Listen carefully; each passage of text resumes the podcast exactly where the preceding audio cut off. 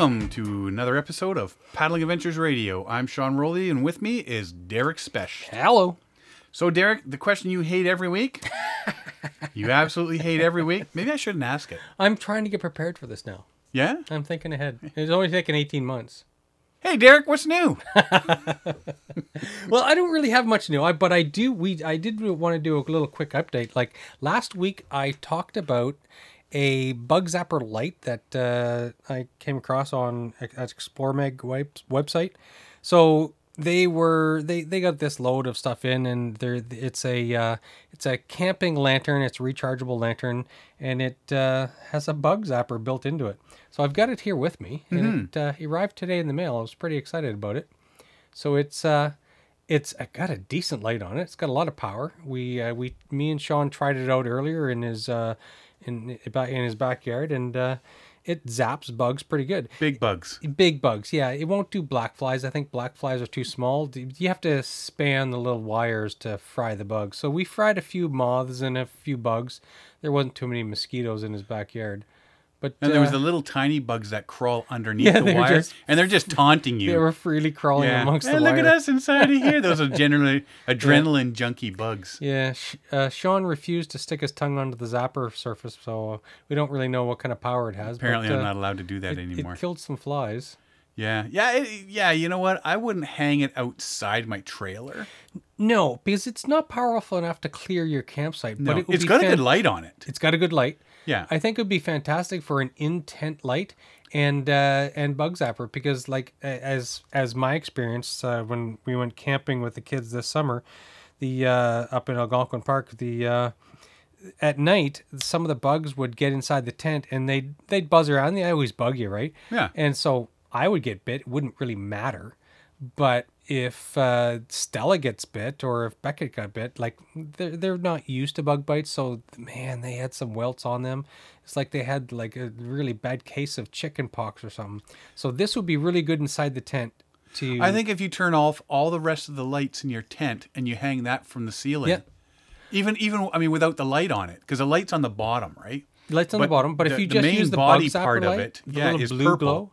And so, it, like we always hang um, like glow lights in the tent at night, Yeah. anyways, just to in case the kids start crying or whatever. Like they're four and seven, they cry a lot, unfortunately. but uh, this would uh, put a nice blue glow in the tent at night, and uh, it would zap the little bugs, keep them off you. And so I think it's a really uh, neat little, nifty little uh, camping lantern bug zapper. Yeah, I, I think it's strictly an inside your tent sort Absolutely. of uh, Yes. deal, not hanging Yeah. outside anywhere. Yeah.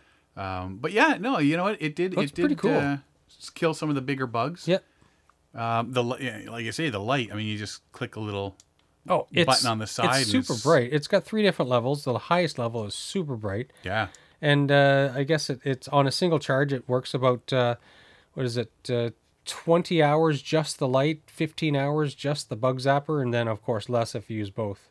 Yeah. Uh, yeah. At the same time. But it's just a USB charging unit, right? Uh, so you know if uh, if you only use it for like an hour or two at night to kill the bugs off before you go to sleep, then then it's it's great. I wouldn't leave it running all night. Obviously, you'd be wasting. No, you power. yeah, you just throw it up there for a little while, and Yeah. then you know till you stop hearing the bugs. It's a neat little rig. I like it. I like it a lot. Uh, throw that in your uh, gear and take it with you on your Yeah. next trip. Yeah. Interesting to see if it uh, actually works while you're hanging it from the. And what was neat about it is uh, it's IPX6, so it's uh, it's submersible, waterproof. Uh, just like uh, some a lot of the new Samsung phones and stuff. So if you have a load of bugs and moths on it, you just submerge it and wash it off. It's uh, completely waterproof. Does it come apart at all or no? No, it uh, the uh, as I'm showing Sean here, the little soft light cover that Like diffuses little the light silicone cover. little silicone cover comes off but other than that there's no there's a the only moving parts is the silicone cover and the hook that you can hang it from the tent with Yeah, the the hook is retractable. It Yeah. folds into the into the into the top. Yeah, Yeah. that's just pretty cool. It's it's a nice little rig and it's well built. Yeah. Yeah, I like it. So yeah, let us know how it works. Uh, I will. If you hang it from the inside. Well, of your we tent. tried it in the uh, in your yard there, and it seemed to kill a few bugs, but uh, it. Uh, we'll yeah, but I don't have very smart tent. bugs in my neighborhood. Yes. So I'm I'm going camping in uh, in September again, and uh, I'll give her uh, give her a try. Give her a whirl. Yeah. hmm Uh, and you brought liquid libations this I week. I did, I did, I did a Some big bottles there. I stopped by Five Paddles Brewing. There's and, three uh, bottles there. I Two do. are now empty. I brought some samples over. Samples. Those aren't samples. I came loaded for bear. I came with uh, with uh, two different types of glasses and uh, some samples for. Uh, so one of them is Brother Ian's Belgian Four, fantastic beer. Yeah. It's uh, it's one of those yeasty, milky looking beers. So, but it's really good. There's It's a lighter beer. It's a lighter beer, and the other one is uh, is uh, it's wine barrel aged midnight Brettler. So that was that was a nice one. If you like a Yeah. dark beer and it's kind of got a wine flavor, that was really good. Yeah, well, it's uh, aged in wine casks, right? Yes. Yeah. And And, the then other we one that- haven't tried, and I like this one because this guy is one of my heroes, Bruce Exactly. Campbell. Yeah. So it's called Juicy IPA, Juice Campbell. Hail to the king, baby. So it's uh Yeah, so if anybody knows Armies of Darkness, Yeah. that sort of thing, then, so that's uh, their takeoff on Armies of Darkness. It's called Juice Campbell.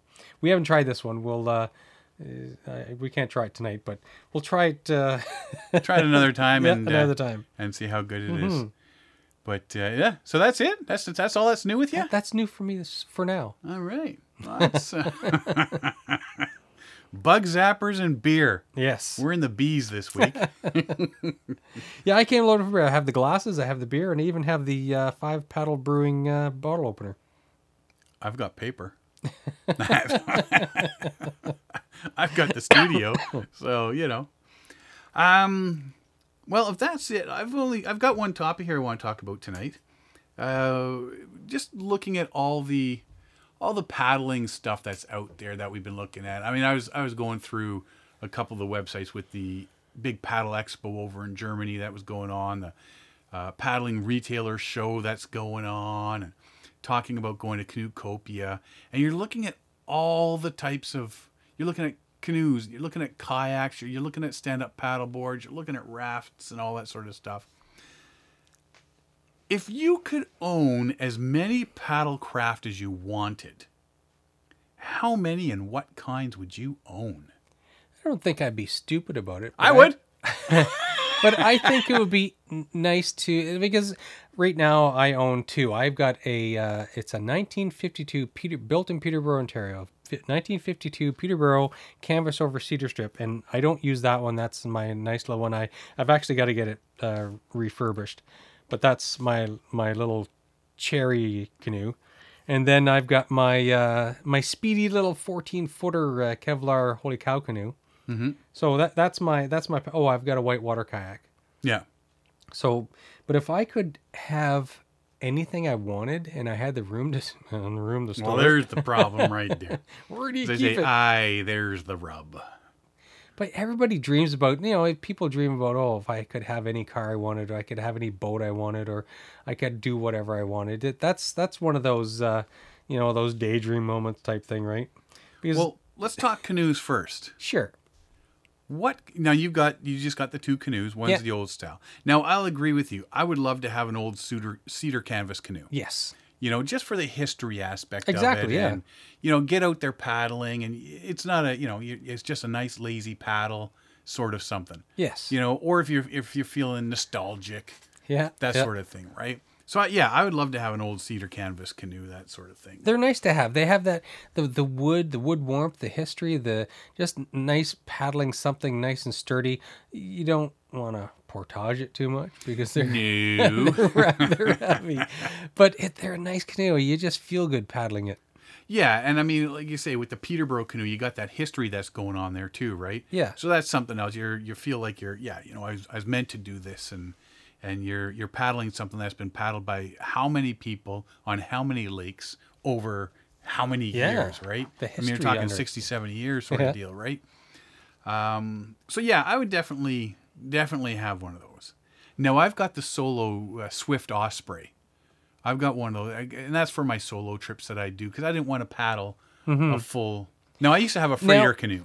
Now, you, when you went, we went with Camper Christina. Yeah, we uh, did that trip with her and you paddled your solo and i had to ballast my 14 footer my 14 footer is really light it's only about 42 pounds and it's really hard unless i i you know tip it on its side like uh Becky Mason does Becky that. Mason Yeah. and stuff does. But it, it was we came across uh, what was the name of Head the Lake? Head Lake. So it was really windy, and I had to I put my uh, dry sack, filled it with water for ballast in the front to keep the nose down, but it was still very susceptible to wind. Mm-hmm. But yours. Like I was surprised how effortless your solo canoe paddled That's not in to the do with the canoe, buddy. Has to do with the canoe paddler. Yeah, yeah, whatever. but you, it's low profile to the wind. I think was the big thing, right? Yeah, the the osprey I found always you you'll find a sweet spot if you're cutting across the waves and the wind. Mm-hmm. There's always that one sweet spot, and if you can keep that angle, oh Yeah, you don't even have to do any absolutely effortless. no steering strokes or yeah, nothing. Yeah, but it, but there there is times where it just wants to automatically turn itself right into the wind. yeah. And then at that point, you're fighting it a bit. But yeah, going across to Head Lake there, I found that one sweet spot. And it just happened to be when we'd say, see that, because we pointed out that big tree that was on the far that shore. we were aiming for. Yeah. and that just happened to be the sweet spot. And I just made a beeline right for it. So for you know. for yours, it wants to turn into the wind. Mine, Yeah. it wants to turn away from the wind. Yeah. So the the nose that I've it's got high size. Like my, I've it's a uh, the, the canoe design that I have. It's got really side the sidewalls are really high, so it catches the wind. Mm-hmm. It's got a huge keel, so it tends to be hard to steer and turn. And so it uh, it was a bit of a pain in the butt trying to get across Head Lake with the wind. It was gusting pretty huge, like thirty to forty uh, kilometers an hour.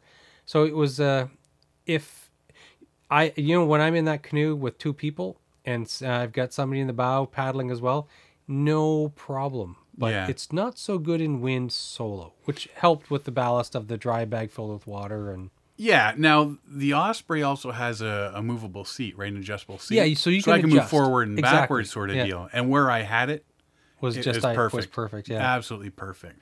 So yeah, so if you could have, if I could have another canoe, it would be.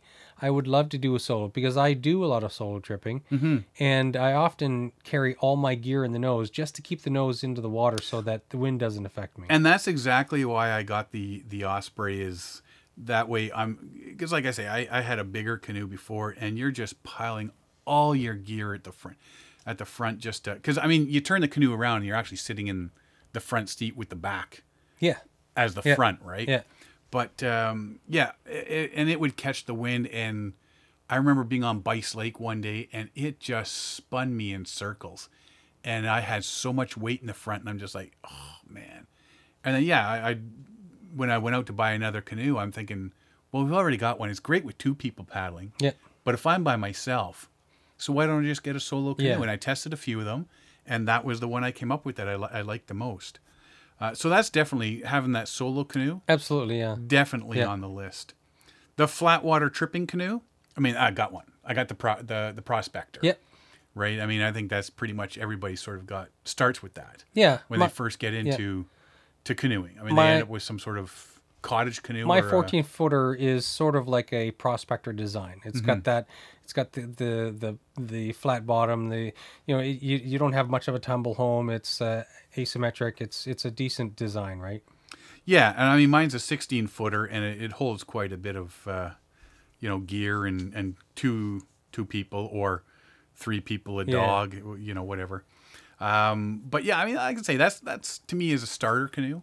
Mm-hmm. you know, something like that. Yeah. If, if you're not getting into the the cheap, cheap, cheap fiberglass, hundred pound cottage canoe, yeah. you know, if you're looking to do canoe tripping and stuff, I mean, you're you're looking at something like a prospector or or something. You know, if, unless you you got the money to be spending on like really lightweight stuff, Yes. you know. But I mean, if you're just starting, chances are you don't know all that stuff. Yeah, and and that's what we're we're looking probably in the next year or two. We have to buy another canoe because we're the 14 footer with all our gear and two children. We we are we we have already grown outgrown the 14 footer, right? Yeah. So and people always look at us. They can't believe that we carry all our gear and two kids in a 14 footer. But this thing, this thing is uh, it uh, it loads up high. It uh, it's pretty good. Like we had so much stuff in it on the last trip with the kids, and we still had about six or eight inches of freeboard on the sides. So we were doing pretty good. You could also get one of those inflatable rafts and tow it behind you and throw the kids in there. yeah, I mean, there's an option. that's not gonna happen. You don't have to listen to their whining. yeah, that's true. Uh, but yeah, so the solo canoe and the flat water tripping canoe are, are I I mean, I've got those. Those are my two. What would be the ideal size for a flat water tripping canoe? Like a lightweight Kevlar? 16 to 17 16, feet. I 17 think I don't think you need anything. I mean, if you're going on a massively long excursion, Yeah. you know, 17 plus, but Yeah. for for the majority of people doing like camping like a 16 footer to a set You still need it lightweight enough for not to be too much of a hassle on the Yeah. portages and And you really want to be I mean, you get that extra foot that you're I mean, if, if you're going to some places on portages that you know, you're bushwhacking and stuff, yeah, bushwhacking or, you know, or yeah. I like the Tim River in Algonquin with all the turns it has and Yeah. yeah, you don't want anything that's too excessively long. No, I've been on a couple of those twisty turny rivers where my old canoe was uh, just over 17 and it was like driving a tank through Walmart. I mean, you're the, the turns were Yeah. I'm sure there was a couple I had to do three-point turns just to get around the corner. You know, in that thing. Yeah. But the newer canoe, I mean, the 16 foot just seems to be the perfect length. Yeah. You know, it's wide enough. Like I say, the prospect. I mean, that's what it was built for, right? Mm-hmm. So, now whitewater. I don't do whitewater. And However, yeah. I might get into it. I'd like to get more into whitewater canoeing, and I've so far I've done just light whitewater. I've taken the course at MKC, and so every every fall, me and a couple guys at work, we go and, and we go up north of Sudbury on the Sturgeon River, and and so we hit some small whitewater sections, and and Pierre has so many patches on his Kevlar canoes because we take his Kevlar Yeah. canoes down these whitewater sections, right? So we keep patching them up, and he keep, they getting heavier and heavier. So Well, and that's what I don't want to get into is Yeah. doing all that patching, right? Yeah. I mean, you want So, a canoe that's going to last. now it. th- with uh, with whitewater canoes now, they've stopped making what Royalex. So Royalex, has yeah. gone the way of the dodo. Now, I like Novacraft. what does it? Novacraft has the tough stuff, right? Okay, so they And made I their think own. It's the tough stuff, tough stuff, yeah. So- yeah, they've got their their equivalent. Yeah. and I mean that's what David Lee and Jim Baird use that sort of thing. Okay. I mean if they're using it, then I, I think that's the Yeah. I mean, cause just see where they're going. You know, I, trips still heard a lot of companies lamenting the loss of Royalex because Yeah. apparently Royalex was really fantastic. And I've done the, when you when I did courses with MKC, we used MKC boats, and they have all the old Royalex ones, right?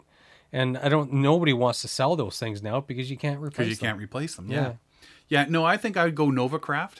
Um, they've they've got a good name. They've got, I mean, like I say, the people that I know that are into it, and that's the thing is, everybody I used to canoe trip with, were all flat water paddlers, and then over the last couple of years, it seems everybody Mm-hmm. People I know slowly migrating to they've whitewater. they've migrated. Yeah. And now you're sitting there going, "Oh yeah, we're going up. We're doing like you know this this river, and eighty percent of it is whitewater." yeah, And I'm like, "Well, wait a minute.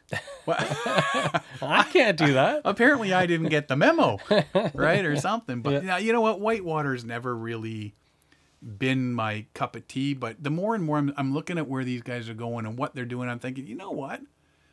I'd like to try that. Mm-hmm. I'd like to get in. I mean, there, there's, you know, a couple things. I mean, I wear contact lenses, right? So that's right off the bat is something I've got to worry about. Yeah, exactly. You yes. know, but for actually getting in there and, and doing it, I think once I got into doing it, Yep. uh, yeah, I think I definitely have that. Well, it's a lot of fun. It's, there's a lot of thrill, and there there's a lot of technical aspects of it. You're not just blindly paddling across flat water. So you, you every time you hit some swifts or, or you hit a whitewater section, everybody piles out. You you walk down the rocks. You have this big powwow. Everybody discusses all the different aspects Mm-hmm. of the whitewater, the lines you can take, the river right, river left, all the concerns on. And you know, you you talk, you discuss. Well, this is where we can place somebody with a throw bag and a line in case somebody dumps, and so Right. be pre- pre-prepared. To, Well, that'd be if Sean dumps. yes. so it's uh, it, there's a lot of uh, there's a lot more interaction with your with your group, right? Yeah. And so there's a lot more interest, and and I've I've done a f- uh, the course. I've done a few whitewater sections, and I want to get into doing some longer river sections. Like uh, we know uh, at least two groups of people who've done the Mountain River this, This summer. year, yeah, Yeah. this summer, yeah. So Jim Baird and and uh, Tori they went up and did the Mountain River, Yeah. and David Lee, Martin Garster, and a couple other people they did the Mountain River. Yeah, And- and, uh, with Jim, I think it was brother Ted went as well, and his Oh, girlfriend. did he? Yeah, Yeah. yeah, So the, yeah, oh yes, they did. Yeah. yeah. And David Lee did the. Oh, I'm just drawing a blank. Was wasn't the U- was the Yukon River a couple years ago? With Oh, Parks yeah. Canada. Yeah, It wasn't the Yukon River. I'm drawing a blank now. yeah. I can't remember what it was. Yeah, but they he- did the- yeah, they did Black that, Feather yeah, and yeah. and the same guy who did my whitewater canoe course. Mm-hmm. Uh, he he did uh, David Lee's uh, With them. trip. Yeah. Yeah. Yeah. So, I mean, everybody's doing all that stuff way up north and whatnot. Yeah. I mean, even still. Well, what, after you guys did uh, the Madawaska Canoe Center, uh, Mike Burns, when we did the Brent Run after that. yeah. You know, there was one section of the Brent Run where we were going to portage, and you looked at it, and next thing you know, we're halfway down. Yeah. And I'm like, dude, I don't do whitewater. you do today. I said we're gonna. I thought you said we're gonna look, not do it. Yeah. Well, you know? know, if you have a decent stern paddler, you can pretty much get through anything, right? Just as Yeah. long as the, the bow paddler can help a little bit with Well, and steerage you way know what? and Yeah, I mean, I've been I've been paddling long enough that when he's yelling, you know, paddle this side, paddle that side, Yeah. Exactly. whatever. Yeah. Then I'm I'm doing it, and we got through no problems and didn't have to portage. Yeah. Watch the other guys portage. I wouldn't. I'll never portage again. me, my wife, and the kids when we went uh, when we were on our trip. There was a small section of whitewater that uh, it it was very mild. There was hardly nothing to it, but it, there was this large tongue coming out of some whitewater section. So we just came up to the base of the rapids, and I was I just turned into it, and it carried us down, right? And Siobhan apparently, uh, I said, okay, to the left, paddle to the left. And uh, she said, what? I said, paddle to the left. What do you mean? It's like, oh. By then it was too late, and we came right up on a rock. The no, the bow of the canoe came out of the water, and we were fetched up on a rock. So I had to wait until the stern came around in the current so I could hop out on a rock because it was about six or eight feet deep there. So it was all tippy. The kids were screaming. And Siobhan, the first thing she did was th- she threw her paddle overboard. She squeaked and threw her paddle overboard and grabbed the gunnels. And it's like, well, that's no That's good. gonna help you. Turn on the engine. yeah. Oh, it was bad. It was so bad. But yeah, she she just she just squeaked and threw her paddle overboard. She jumped out, and said, "I'm out of here." Yeah. Walked ashore and stormed off. So after I jumped onto a rock, I pulled the nose of the canoe off. We got back in. We paddled down, got the paddle, but I didn't let her take the paddle. I took the paddle. I kept the paddle for the next 20 minutes. And I said, No, you're not having the paddle back. you threw it away. It's not yours anymore. I claim it.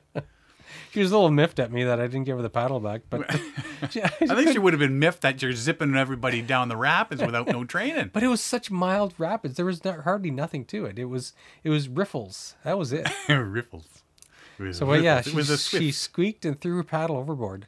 It's like, oh, what are you doing? Oops. You need that.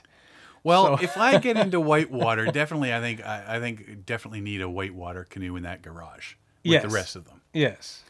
I Um, needed to take a course. You know what? And and uh, that's definitely what I'd be looking at is doing a, a course with Madawaska Canoe Company, or you know maybe in conjunction with people that paddle all the time. Yep. So going out with David Lee, and, Yes. because he's Yeah. even said let's go. Kevin Callan." Yeah, and you need if you're going to do some of these bigger courses, you need to build up your experience before you do the course, and uh, and that's what Martin Garster did. So he he took the MKC course with me, and then he did a bunch of smaller trips with David Lee and with other people to build up his experience level, and, then, took he the went big, big one. and then he went out on the Mountain River. And I, I've watched a bunch of his videos on Facebook now. He's been posting a lot since he got back, and some of his sections are are like big waves. Yeah. like no rocks, just really big waves. And see, I think it would be a while before I would want to be the stern paddler in whitewater. Yeah, you need you need some. You, you know what? When you do the course, they make you switch back and forth. They Yeah. want you to experience in both sections of the boat, right? Wh- which makes sense. Well, it's just because- because you can always blame the guy in the stern. well, the stern guy always blames the bow guy. ah, you know. but yeah, that's. I think that's. I, I, I think maybe next year. I think Yeah. that's. I'm gonna go from a flat water to a whitewater Yeah. paddler. it's it's a skill set that it's it's nice to have. Yeah. Because even if you're just on a normal trip, there's a lot of times where you you, might hit a very very mild whitewater section that that you're you're not. It's like normally you go, well, I don't know if I could do that. If I'm going upriver, I might line it, but I don't want to run it down. And uh, so after a little bit of experience, like you said, when you uh, when you did On the Brent uh, Run. on the Brent Yeah. Run with with Mike that you guys ran this section that you never thought you would have done. Mm-hmm. So and afterwards you go, oh, Well, that I think Mike Burns was just showing off. Could have been. Yeah, no, yeah. I mean, with with with smaller little sets of rapids and stuff. I mean, you look at it. I mean, I look at it now afterwards after we were out there, and I'm just like, it really wasn't all that bad because Yeah, he knew, he knew yeah. the line to take and and you know where we're going that sort of Yeah, thing. you- but- because once you once you have a little bit of experience on your belt and you start to build on out. that experience, you figure it out and it becomes a lot safer. Yeah. Right? So, it's the unknown that's the dangerous part. If you don't know what to avoid, if you don't know what a rock underwater looks like, then that's that's where you can run into trouble. Yeah, and you know what? I've studied that over the years. I mean, not deeply, but you know, trying to remember. Okay, well, this is where there is. Look, there's a little V there, and there, Yeah. there's a shelf over there, and stuff. But I, I, I have trouble visualizing it from the boat itself. It is tar- it is very difficult, Yeah. and uh, so that's why you always have to get out and scout. Mm-hmm. So if there's a section of whitewater that you're not unfamiliar with, then you have to go pull ashore and go for a walk. Scout it out, and, you've got to remember it it's all a too. great opportunity to pop out and have a little chat, have a little break, Well, yeah, discuss it, yeah. and you know because often with if you're with uh, two or three other boats, then you, you really only talk to the people in your own boat. And once in a while, you yell across somebody on another boat. But here you get or at the beginning of end of portages. Exactly, Yeah. exactly. So here with Whitewater, you it's a lot more interaction with Social. the group and a lot more social. Yeah, Yeah. It makes yeah. a huge fun aspect and the excitement of successfully running a whitewater section, or even if you screw it up and you swim, that, that's funny too. You get to poke fun at all the people around the campfire. That Hey, night. loser. So it's it's very it's it's very interesting. A lot more exciting, obviously, than just plain flat water. And you know, flat water has you know its aspects. It's relaxing, and you know you get a decent exercise, you get lots of sun. And where mm-hmm. whitewater, you get the heart going. Yeah, yeah. I, I've, I'm, I'm definitely leaning towards getting into that. yes. Like I say, because there's a lot of people that I know apparently got the memo that I didn't, and uh, have gotten into it over the years. And I'm just watching some of the some of the places to go. And there's places that I like to go that you think, man, that just the country, the the scenery, beautiful. Oh, beautiful. absolutely. Yeah. And then you're looking at the river and you're going, okay, well, you got to have these rapids and those rapids and these rapids and those. I'm I can't like, do that. Yeah. You know, I, I'd be I'd be spending eighty percent of my time portaging. Yes. So what's the point? Yeah. right? So we'll see. Um, the last type of canoe is sort of a, I, I don't know. I've been seeing a lot of them lately. The skin on frame canoes. We saw them at the Quiet Water Symposium Yes. along with the kayaks. And uh, me Camper and- Christina had one. Yep, I've seen we a saw, I saw them up the 150 for 150. There was a Yeah. builder there, and he's the one that uh, Is that loaned bunk- his to. backcountry canoes. Yes, he loaned one of his to Camper Christina. I didn't get a chance to try it, and I had meant to try it when we did that uh, when we did that day trip with Camper With Christina. Camper Christina, yeah. But I never got around to trying it. But I'm not sure if I would want one. I think it would be a um, a day a novelty, Yeah, it's a novelty. a novelty item to have. If you're right into canoe collecting and had the space, Yeah, but I don't think that I'd go And and, I say, I've got to have one. yeah, and I think you would build your own. It's, this is not. I don't think this is something you'd go out and spend the twenty five hundred bucks and buy one, right? No. You'd you'd spend the five or six hundred bucks on material and make one yourself, right? Yeah, yeah, yeah. That's the that's the last one I, that I've I've got here is is uh, the skin on frame, and I don't think that would be one that I would No, I would get. You know, I can guarantee that I wouldn't get one. I guarantee you, I'd put something through it. well, you know, I've I've I've run my uh, little 14 footer up on rocks so many times, and and eventually in the next year or two, I'm going to have to start putting some more skid plates on because I'm I'm getting through to the point now where water can get inside. So like along both sides, the top, the inside, the bottoms, along the gunnels. Yeah, have to massive body have skid to plate. add 80 pounds to the canoe. Well, let's talk kayaks then. I've only got two types of kayaks that I would get. The first one is a touring kayak. have you used kayaks much? No. See, I, I used to live out in British Columbia, and so Vancouver Island, and uh, it, I, we we the uh, I had a lot that I could borrow. Plus, there was a place where we rented from often. It's it's a really different thing. It's uh, to be in a really decent sea kayak.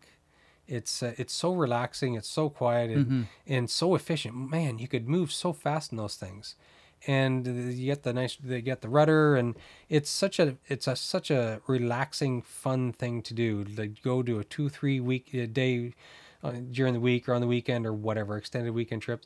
fantastic. Yeah, and I mean, uh, because I enjoy the canoe tripping and stuff like Yeah. that. That's why I say a touring kayak, Yes. right? Because I'd be one to put the gear in and just, you know, Go up in Georgian go Bay. go up in Georgian Bay French and just River or- anything yeah. that doesn't involve, you know, portage or, or small portage or something Yeah. like that, right? Um, but yeah, just just keep on going and trip a- as you go, right? Stay somewhere one night and then paddle all the next day, stay somewhere and you know, just keep on going. That's Yeah. why I say a touring kayak. Yes. I would I really and I've looked at some of the one the bigger ones there that that these people use and they- they're beautiful. Oh, They're absolutely, absolutely, beautiful Yes. looking. You know. Yeah. There's uh, and there, so as far as kayaks go though, like most people that I know have just these cheapo little plastic Sit recreational on top ones sit or on top or just Yeah. yeah no spray skirt just a plain old big old hole you Yeah. sit your butt in. yeah it's just one of those weekender things that you Yeah. keep at the cottage a cottage canoe or, or a cottage kayak Yeah. so that's the majority of people I know that, that has that Same when, with me. when I lived out in British Columbia everybody I knew had a had a sea kayak right Yeah. but here in Ontario, it's just it's a whole bunch of people with uh, with it's just a little recreational, kayak. Yeah, yeah, Yeah. No, I would definitely if I was getting one, I would be spending the money and getting a touring kayak Yeah. with all the Absolutely. the bells and whistles mm-hmm. on it because that's exactly what I'd be using it for. Oh yeah. I wouldn't be taking to the cottage to go fishing for a day. no, no, You you know, just use a canoe for that, right? Yeah. yeah, Yeah. The other type of kayak I would be looking at would be like the whitewater little playboat sort of thing. yes. And I've got one of them. I, I, I've dislocated a shoulder, and I tend. I, I've got out of the use of it, and now, like the last couple times I went uh, whitewater kayaking, it just it scares me more. I'm I don't know. It's it's I'm- You've turned into a whining little baby. Yes, yes. Yeah, little whiner. But it's, it's it's if you're out of practice, unless you do it regularly, yeah. it's uh it can be a little nerve wracking because they respond so quickly in the water, right? You well, really you see these guys. Uh, you you watch the videos and these guys doing all the this play stuff. boating and stuff. Yeah. Yeah, and you're just thinking, okay, you can see how they're doing it and how they're adjusting to the waves and stuff, and then all of a sudden he throws a big flip in the air. Yeah, yeah. like really? Yeah, you show off. yeah, yeah, that wouldn't be happening that beautifully when I was doing it. Yeah, that's not going to happen because you know there's going to be a rock under there. I'm going to find it. Yeah. But yeah, you know what? Like, if you were right into the white water and the kayaking, I'd definitely have something like that, just to because you're gonna do your your your touring Yeah. and your tripping and stuff, and then that's something. Yeah, you'd have to go out for the day with your buds and But see, with with playboats, with whitewater kayaks, unless you do it a lot, you can't. This is whitewater kayaking is not something you can do occasionally. no, no, you've got to be doing it. You have to keep the skills up. Yeah. It's it's very challenging and very dangerous, right? So it's not something that you can just you gotta be go fit. out once a summer and that's not you Yeah, just no, don't it's no. not one of those hobbies that you do. Like you could do that with a sea kayak. Go out once a summer. It's Yeah. like whatever. You're just paddling a sea kayak around. Yeah, it's But like with- flat water Yeah. canoe. But with play boating, it's uh, well, the, that's how I met my wife. She's a kinesiologist, and uh, I bailed out of the kayak during the MKC course, and I turned both knees sideways, and so she uh, had to put me back together, and that's how I met her. Huh. so if anybody's looking for a date, yes, go hurt yourself. go kayaking. hurt yourself paddling. hey, you never know. Yeah, find yourself a new, nice physiotherapist or kinesiologist to put you back together again. There you go. It's, it's e harmony. yes.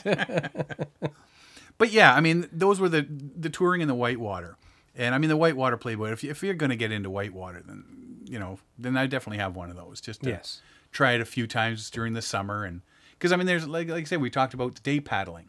Yep. You know, you don't have time to go on trips or going everywhere, so you take it out for the day, Mm-hmm. and you're you're you're doing it, or you go out for an hour after work or something Yeah. like that, right? If you got something nearby, Exactly. you know. So, uh, stand up paddle boards. I would definitely have one of those. I wouldn't get anything fancy. I would get an inflatable one. An inflatable stand-up paddleboard. That way You know, you there's a joke there, right? I'm not listening. To but seriously, like a, a, a inflatable stand-up paddleboard, they're lightweight, they are sturdy, and when they're deflated, you just roll it up, and you can store it in in the trunk of your car or whatever. How big would you get one? Because when we were out in Banff, Yeah. they were, I guess, renting them out there, and they had like five people on them. Oh yeah. Yeah, Well, I mean, that's they- way too big. We're paddling up in our canoe, and we're seeing what are those people doing, and there we realized after a while because just the way it looked like some sort of optical illusion Yeah. thing. You got these people coming at you. There's like five of them, like an ad, two adults and like three kids, on this massive on one board. board. Wow. we're like, okay, you know what? Like, my opinion, that's not really safe, but it's massive board. Wow. yeah, no, I, I don't even know that I go. I, I can see what you're saying about the inflatable. Yeah. But no, I think I would just have a regular paddleboard that I can just throw on top of the truck, Yeah. zip down to the lake, paddle around after, after work one Yeah. night, and you know, and the, the the style and type of watercraft that you have really determines what you're using it for like like um, recreational uh, recreational boats uh, play boats for whitewater stand-up paddle boards uh, uh, you know kind of uh, sea kayaks or touring kayaks they tend to be short day trip type things right uh, whereas the touring kayak i guess you could do week week long trips and stuff like out in georgian bay when uh, me and mike did uh, the tour around uh, philip edward island we saw kayaks everywhere. We were the only canoe that we saw the whole time. freaks. But you know, the the the, the type of craft that you get determines the type of use you're going to get out of it, right? Like a stand-up paddleboard, you're you're not doing. Some people might do multi-day trips, but they tend to be just a quick day trip, right? But the thing with the paddleboard I'm seeing now, I mean, we did the thing about yoga. We saw the yoga Yes, on the yep, paddleboards, yep. right? Um, and you're just paddleboarding, you're sightseeing, that sort of stuff. But I actually saw a video of a guy, and he was like fly fishing off of, of a paddleboard. Uh, yeah, well, they've You got know, the bungee I mean, they're, cords they're on very, the deck. yeah, they're very Yeah. versatile for You can for tie a day lot of activities. yes, you can tie a lot of gear onto it, and Mm-hmm. you could sit on it, you can stand on it. Like, so they're they're very versatile. Yeah, so I wouldn't be spending like hundreds and hundreds and hundreds of dollars on these top notch boards. No. I think I'd just get a regular entry level board, and I think that would just do me fine. Well, for most people, that's what you need just an entry level board just to try it out.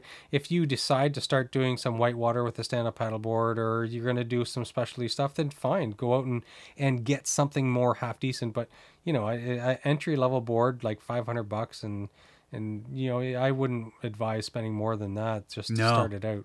I think you can go to Costco and get one for like three hundred bucks. I don't know. I, when I looked at them last year, they I was looking at the inflatable ones at Costco last year, and it was on sale for like 500 bucks. Really? Yeah. Yeah. They're they tend to be expensive, but you know anything recreational, they they charge a premium, right? Yeah. Yeah. So it's just one of those things. But yeah, I, nothing, nothing too fancy. Yes. The only other paddle craft, I think, and I mean this.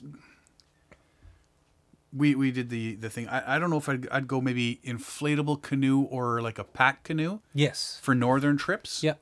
Right, because And that's because of the space plane. is- yeah. Access on the plane because any any of the small beavers or whatever float planes, they are only allowed by regulation to carry one on canoe. the floats. Yeah, yeah. And I mean, I know I know some of the bigger planes like the the Big porters and yeah they, they can throw a couple of canoes inside. yes. So that's different. Right. So they could do two or three inside. Yeah, I mean, if, if you got four or five go, guys going out and all their gear, well, then you're automatically looking at two planes Yeah. with big canoes. Yeah. But if you got a pack canoe or an inflatable like uh, sort of canoe, then that just folds right down, Yeah. right? I mean, th- that's like the foldable canoes. You see the uh, the Onak and whatnot. Yes. That fold up Yeah. into like a suitcase size. Mm-hmm. So then all of a sudden, That's you're perfect. Yeah, you're you got you got that. It's Yeah. perfect, right? You got kayaks or canoes. and that gets you into the backcountry everybody on the same trip you save a lot of money on instead of like uh instead of the plane doing multi trips and it's costing you like you know 800 bucks a extra, trip extra, you- yeah. you're talking That's a lot of money. Oh, Because yeah. whatever you're It- paying going in, really you're paying up. coming out. exactly because yeah so if you had a folding or inflatable kayak canoe whatever then that gets everybody in on one flight Mm-hmm. and all the gear on that one flight so it's it simplifies the cost Yeah, when I was looking at uh, Banks Island, I know that uh, they use the pack kayaks where they take them apart, Yeah. full- you know, and then you you build the frame and then put the, everything Yeah. around it, that sort of deal. And the water you're experiencing on Banks Island really doesn't warrant anything really high tech. yeah, there's So you're you not can going get away with a or folding or- rocks or yeah. anything, so you can get away with that. Yeah. Yeah. Um, the only other thing is maybe a, a small one two person raft for if we uh, bike rafting. Yes, bike rafting. Right? I mean, Yeah. you want a nice little one man craft that you can put your gear in and fold Yes, your yeah. bike in there and and cruise on down. You know, and again, that's you know something that folds up and puts in your closet, your trunk, your car, whatever. Yeah, right? tucks away in the upper. takes no room, takes no Yeah. space, right? yeah. So really, uh, it's it, like you could you could invest a lot of money on stuff, but really it comes down to storage. and that's exactly what the big the big thing is. If you got Uh-huh. the, the place to store it all, Yeah, sky's the limit. yeah. You go on Kijiji, buy a bunch of used this, that, the other thing. Well, I think if I had to, with the space I have, I'll stick with my solo canoe, my flat water prospector, Yeah, Um, whitewater canoe. I can get, I, I got room for a whitewater canoe. I'd get a touring canoe, uh, or sorry, kayak, and maybe like a pack canoe. And then I'm out of space. That's if I want to store stuff in the garage. yes, But I got a big backyard.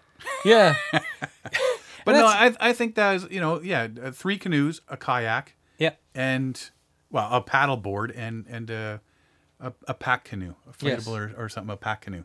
I think that would be my my collection. I would want like I like my 14 footer.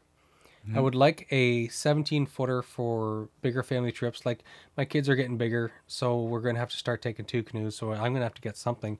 So a nice something bigger, a nice freighter that like a prospector or something that you could carry. You know, I the gear a good easier. sixteen foot prospector. Would you go? Do you guys pretty good? Yeah, I think so. Yeah.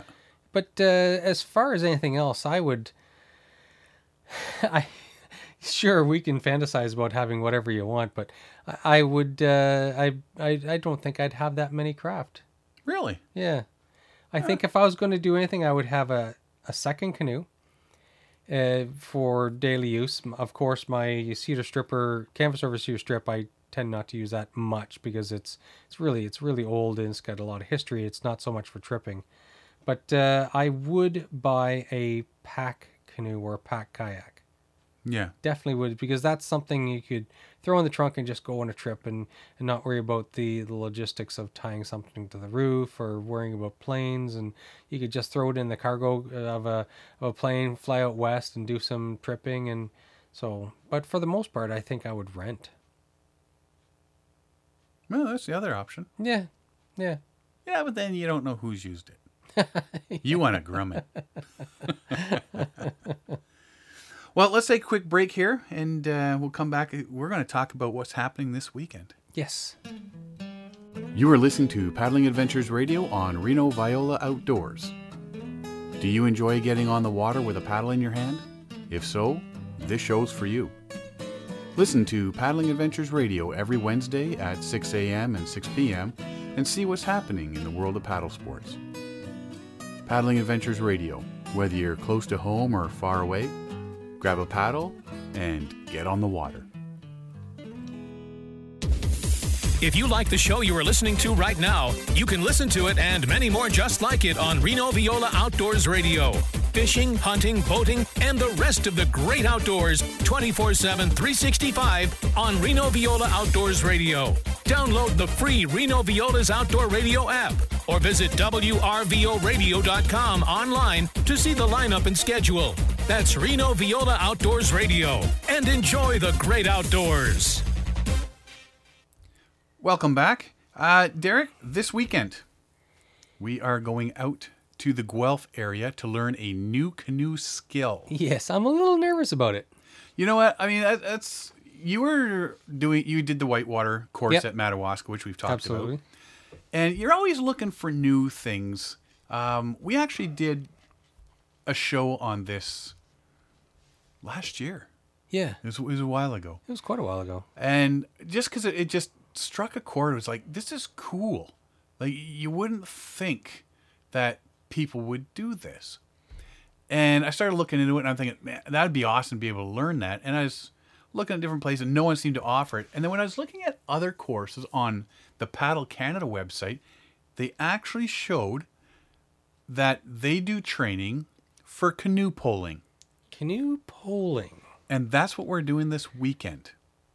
So drop your paddle, grab a 12 foot pole, Yeah. and you push yourself up and down rapids. Where have you? Where have I seen this before? Is that like like say, I've seen? I think I've seen them do it in Venice. Mm-hmm. I've seen big old like in the or swamps of uh, Louisiana. The Okefenokee. Yeah.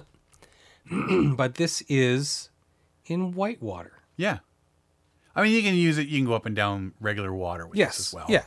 But instead of getting out and um, Lining you know, it portaging or- or, lining yeah. it, there's actually ways that you can maneuver the canoe Yeah. while standing and have this this big 12 foot pole and you're pushing yourself up and maneuvering that Yeah. way. And I just thought that was kind of cool to see. As well, it's becoming a lost art form. And, I- and that's that's what it is. I It's- didn't it's- even know it's it was an art form. well, is is big over like in Maine and stuff like that on Oh, the is East? Coast. Okay. Yeah, um, I, I think through uh, New Brunswick and stuff like that as well. Um, but yeah, and that's that's what these guys have been doing. They they load their, their canoes with with stuff, and instead of having, especially if they're by themselves, you know, you don't want to be hauling all this stuff along a portage. Oh, no. And they would just up and down the rivers with these. Now I saw one one video, and there was this old timer standing in it, and there there's watch him go, and he's in this white water, and he's just standing there. He's leaning on this pole in Whitewater, and he's not going anywhere. it's like absolutely effortless. Well, what's neat about whitewater is is it, it tends to be effortless. If you can get the nose into a uh, into a into a wave, the flow just kind of because the flow hits and flows upwards, so you're kind of downhill into the uphill section of the Yeah. river. So it holds the canoe there. Yeah, and that's what this guy is doing. Yeah. So it's it's really neat, and so it's the logistics of it, the physics of it. I'm very interested in learning how we're going to do this and how this is going to work. It's going to be an interesting two days training. It definitely is. We're gonna we're gonna do the basics the first day, and then do a bit of intermediate stuff the next day. Now they there is an advanced course which he says you you know you go out and you you practice your skills for a year or two, and then you come back and do that. So Yeah. you know that that's that's farther down the line, but. To get in there and start doing small, fast-moving water and Yep. and, and stuff is, is going to be really cool to do that sort of thing. Because you know, uh, my gear, my goal is to never portage again. I'm gonna be hitting the Yukon River going up the wrong way. Yeah. Need one of those levitating devices like on Star Trek. Yeah. well, you never know. Uh, but you know what? You're always looking at, at improving your skill sets as a paddler Yes. and, and, and doing different. Like I say, you know, use the Different ways the to white water thing and. You know, yeah, yeah, and so I, saw, I saw this. I just it's just something with it that just struck a chord, and I'm thinking Mm-hmm. I gotta try that. And for the longest time, I couldn't find anybody that did it. Like I say, it, it's dying out. Yeah. And then I just happened to stumble upon it when I was looking at some other uh, other um, courses through Paddle Canada, and so I, I just sent them a message and saying, "Hey, Do you have any instructors? who were you guys doing this?" Because they list their their their courses, but there was nothing listed there, and Yeah. they just told me, you know what? Here's the guy's name. Here's his address. You know his, his email address. Yeah. Drop him a line and say this is what you're interested in, and you know get the the who, what, where, when, why, hows, and Yes. so see if you can set something up. So that's exactly what I did. I sent him an email saying, you know, I'm- interested in this, and you know, what would you you look at for how many, what group size and what's needed and all that sort of stuff, Yes. and sent me back an email saying he'd love to do it because he's right into it, and he he wants to get more training more people to to to grow the sport. The Grow the sport. Yeah, you Yeah. call it a sport, I guess. Well, I, I Um, guess. But yeah, you know the the the method of of canoeing, and get more people into it. And if if we get so yeah, we ended up with five guys that are gonna Mm-hmm. head out with them in the Guelph area next weekend or th- sorry this weekend. Are you familiar with the waterways of Guelph? they got water. Well, yes, of course they got water. There yeah, there's there are some whitewater sections, some nice actually some nice rivers. Yeah? up there with some nice water sections. Yeah, nothing too hectic or anything like Okay. that. It's, it's like whitewater that you'd maybe go swimming in. Oh, okay. you know, Yeah. you, a little tubing or serious. yeah, go tubing down or something like that. So yeah, nothing ma- massive. Um, but yeah, you bring your canoe, you grab a helmet just because you know you're probably going to fall because you're not used to oh, it. we're guaranteed Yeah. going to fall. Um, make sure you have dry clothes because you know you're probably going to fall because you know as we said Yeah. we're all going to die. and yeah, we're we're, we're going to learn the skills to do it and going to have some fun doing it. 'Cause, I mean, you got to have fun learning, right? Yes. and uh, yeah, then you know you see what's involved with it, and uh, come back home and get our own poles and go try. Uh, yeah, I mean, you can find stuff around here as Well, well. all it know- takes is a nice, like a, a, a decent small cedar sapling or whatever. You just need something lightweight that's like 12 feet long, and, and you've got your poling Yeah. pole, right? So, and and uh, from what I was looking at online and stuff, people wrap the ends. You got some grip points. You've protected the point end for bashing Yeah, on some rocks. people put and- like metal around the ends Yeah. and stuff like that Yeah. to make them last longer. Some people have total aluminum poles. You know, Yeah, that would be- that would be yeah. I wouldn't like that. I'd prefer the wooden pole. Yeah. But regardless, we'll um, we'll do some video and uh, do a little interview with the with the instructor and you know just find out why he got into it and all that sort of stuff and what what what's so great about you know doing the canoe poling that he he thinks is is fantastic. And, well, he likes it enough that he instructs it, right? So Yeah. there must be something there. and why why people aren't doing it anymore. You know, if something like this, you figure people would still be doing it. Yeah. Historically, was there a lot of it? I don't know. Yeah, I don't know. I, I don't know if maybe it was a trapper thing or or what the deal was. You know, I'm sure he'll give us a lot of history on it. Yeah, so definitely we'll post some stuff on the uh, our Facebook page and whatnot, and and uh, our uh, Paddling Adventures radio page, and we'll be able to check it all out and see what we've got uh, got going there. We'll give you a comprehensive review. It's going to be fun. But in the meantime, um, check us out on Facebook. Find us on paddlingadventuresradio.com. You can find us on Twitter and Instagram. And you can find us, our past episodes, on iTunes. You can find them on pa- uh, Player FM and Google Play. And if you go to the episode page on our website, you can find them there. Thanks, everybody, for listening. I'm Sean Rowley. and I'm Derek Specht. We'll see you next time.